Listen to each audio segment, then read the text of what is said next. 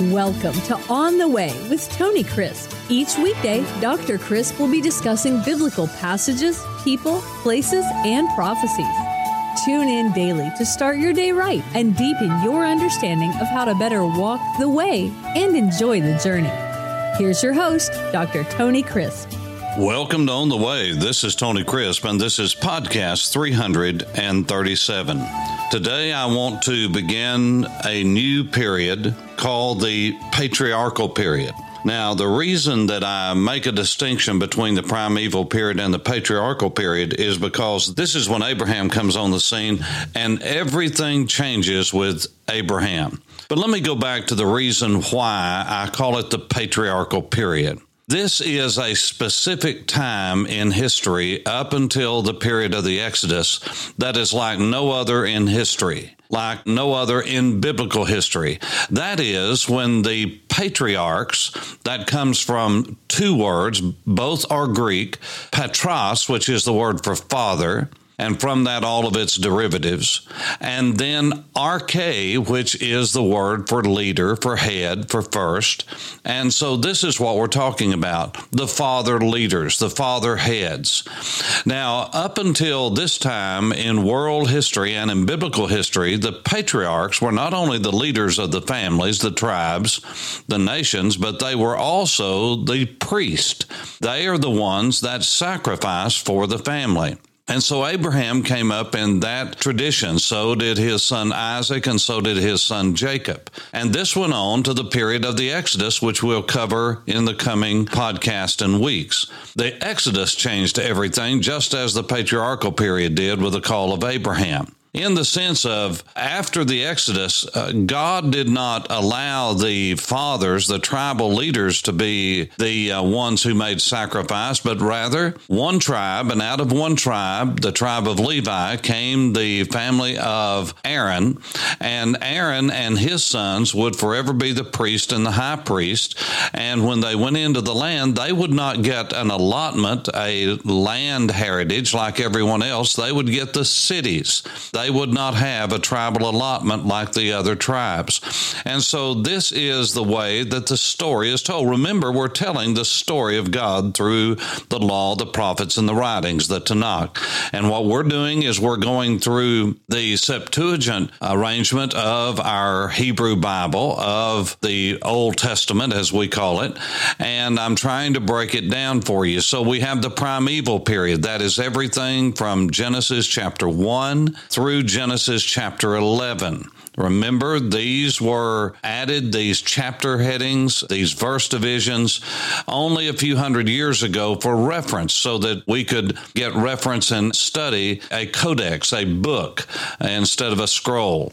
And so this all came along with the printing press. But the original chapters of the book of Genesis are 10, and I've already given those to you and broken those down by the word toldot, which is the linguistic key that separates the 10 stories that make up the book of Genesis. Now, the reason I'm reiterating this is because, number one, repetition is the mother of learning and it'll help you to review, but also we need to continually go back to the panorama of the entire story. And so everything that happened in the what we call the primeval period in Genesis 1 through 11, it all happened prior to 2100 years before Jesus was born in Bethlehem, BC, before Christ. And so you need to get that down in your mind because it's very important. And it is not as critical as we know the exact date or the exact week, although the Jews believe that they do know that and they believe that it is specific. And I've already covered that in a podcast. And so if you want to go back and listen, you can. It's sufficient for you to know that everything that happened in Genesis 1 through 11 that we call the primeval period, that is what happened before 2100 BC. But in 2100 BC, you begin to get into the life of Abram. Abram, Avram. Av means father. We say Abe, something like that, depending upon your accent. But Ab, Ab, or Av, as it is in Hebrew, that is the word for father. Ram, R A M, Ram, Av, Ram or Av Ram or Abe Rum or Abe Ram. These are the words for high or exalted father. The word for Ram in English is high or exalted or uh, lifted up. It talks about the heights. So Avram means exalted father, high father. So he's held in high respect. So that was his name. But the period that I call the patriarchal period that really has the patriarchs of the faith, Abraham, Isaac, and Jacob, that are constantly referred to as the patriarchs in the scripture and their sons, the sons of Jacob, whose name was changed to Israel. His 12 sons are also called patriarchs because they were the father leaders. And these father leaders were the ones who sacrificed for the family. But again, that all changed with the constitution of the nation of Israel and the priestly line of Levi, Levi, which is through the family of Aaron. And so just anyone could not be a sacrificer for their family.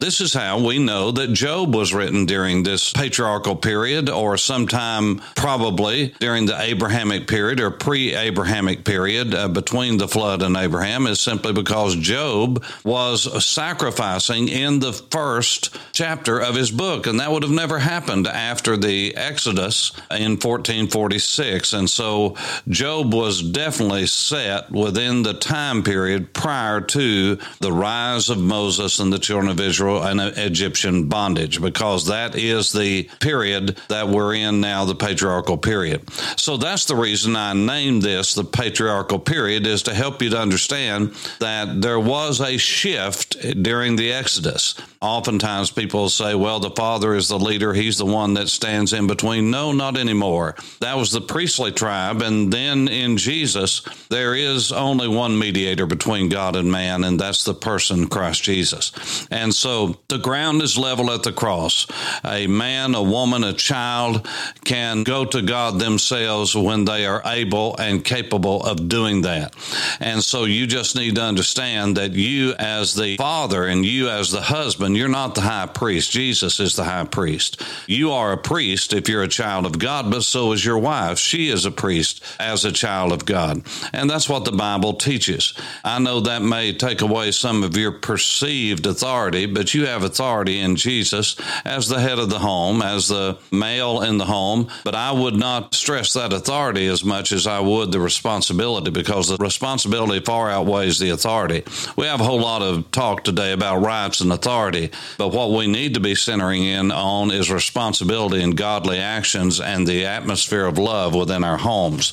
And so, with that in mind, let's look at chapter 12 in the beginning of the patriarchal period. The Bible says, chapter 12, verse 1 Now the Lord, notice this is the covenant name for God, the tetragrammaton, that's Greek for four letters four writings. Now the Lord had said to Abram, Avram, Get out from your country, from your kindred, and from your father's house to a land that I will show you, and I will make you a great nation and I will make your name great, and you shall be a blessing. I will bless those who bless you, I will curse those who curse you, and in you all the families of the earth shall be blessed. Now, in order to properly understand this, again, we have to go back to verse 27 of chapter 11, because that is when the chapter heading in the original Hebrew text begins with this. This is the genealogy of Terah, and it told about Abram and uh, Nahor and Haran, how that Haran died before his father in his native land, Ur of the Chaldees. Now, that's not Chaldees, that is a hard CH. Just get the pronunciation down. It's not Chaldees, it's not Chaldean, it is Chaldee, just like it's a hard K. Anytime you see that CH, it is a in Hebrew, and Ur not Ur, it's Ur of the Chaldees. Then Abram, Nahor took wives. The name of Abram's wife was Sarai, and the name of Nahor's wife, Milcah, the daughter of Haran, the father of Milcah, and the father of Iscah. But Sarah was barren. She had no child. Now, all of this is at the beginning of the story explaining what we need to know before we get to chapter 12, as we call it. And it goes on to talk about that Terah left Ur, which was the capital city of the Uruk people, U R U K. He went to a place called Haran, which is farther north and west in the Fertile Crescent. And it was there that Terah died in Haran. And so God spoke to Abram and said, Get out from your country and from your kindred and from your father's house. And here's what he did He said, I have chosen a land for you. This is very important. So God said, I have chosen a special place for you. I have a new place for you to go. And he said, I am going to choose you as my person who will become the father of a great people. So God is already talking about a chosen land, that is a place, a specific locale. And God is talking about a chosen people. And now he says, I have a special plan for you. He's talking about a chosen plan that has Abram as a part of it and the people that will come from his loins, his lineage, those who will come after him, his posterity.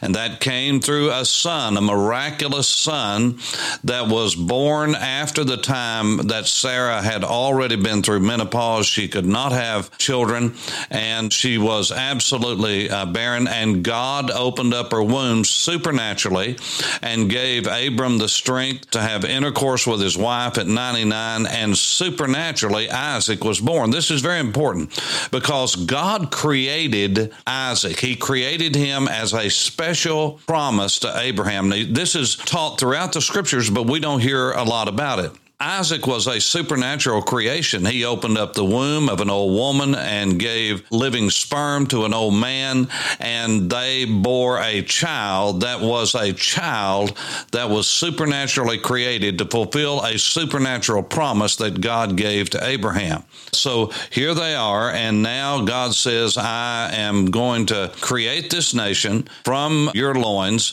and it's going to come through Isaac. And if you read on past chapter 12 into 13 and 14, you're going to see that Abraham did everything he could. Abram did everything he could to try to bring this about in his own way, in his own effort, but he just couldn't do it. God gave this supernatural son of promise. And from that, Isaac, as you know, he and his wife Rebecca had two sons, Jacob and Esau, Yaakov, and Esau called Edom, the red man, because he was red and hair. looked like Adam, Edom, same word and it means red. So this is Esau, his brother. And the Bible talks a lot about Esau. But Yaakov, the one who was a trickster from the very word go and one who was a manipulator, is the one that was chosen. It's an amazing story. And Jacob's name, as you know, was changed to Israel, a prince with God, one who battles with God and won. And God changed his name, changed his character, changed his life. And from him, 12 sons were born that became the 12 patriarchs or the father leaders or the 12 tribes of Israel. And so God said, I have a special plan that I'm going to ordain. I've already done this before you ever came around, Abraham, before the foundation of the world. I already had this laid out in my heart and in my mind. And in order for this to happen, I'm going to have to bring it about supernaturally. Now, let me just stop here and say for today that's all the time we're going to have. But when God does something, God many times will give a vision, a dream, a goal, an objective in the lives of his children. And many times that dream will only come to pass through supernatural means. God often will give a vision of what he wants us to do, and then there'll be the death of that vision. It's just in the human flesh, it doesn't work. We try to make it come about in our own power. This is what happened down through the scriptures. Jeroboam the son of Nebat is a perfect example of that. That God said, I'm going to give you 10 tribes. And instead of him waiting patiently, as David did, that had the same promise of a kingdom and a new dynasty, David waited patiently for God to supernaturally bring that about. And Jeroboam the son of Nebat sought to bring it about in rebellion against God. And you see the ends of the two. All I'm saying is that when God gave Abram this vision. God had to bring it about. Abram couldn't. He tried everywhere in the world and got all mixed up, and we're still feeling the consequences of his tryst with Sarah's handmaid Hagar, in that the warring that has been between the Arabs and the Jews down through the centuries was brought about through two fathers and two lineages. That is uh, Ishmael, who is the father of the Arabs, and Isaac, who is father of the Jews. They warred then, they war now. They've warred down through history. And by the way, the State Department of the UN is not going to solve that issue. It's going to have to be God Almighty, and one day He will. But I am so grateful that we're starting the trek dealing with Abraham because I'm telling you, this is going to be a wonderful journey as we walk on the way. This is Tony Crisp. Thanks for listening to On the Way with Tony Crisp. Tune in every weekday for information on biblical passages, people, places, and prophecies. Fridays are for your questions. Email your questions to questions at tonycrisp.org, then just listen for your question to be answered on Friday's podcast. That's questions at tonycrisp.org. Thanks for listening and have a blessed day on the way.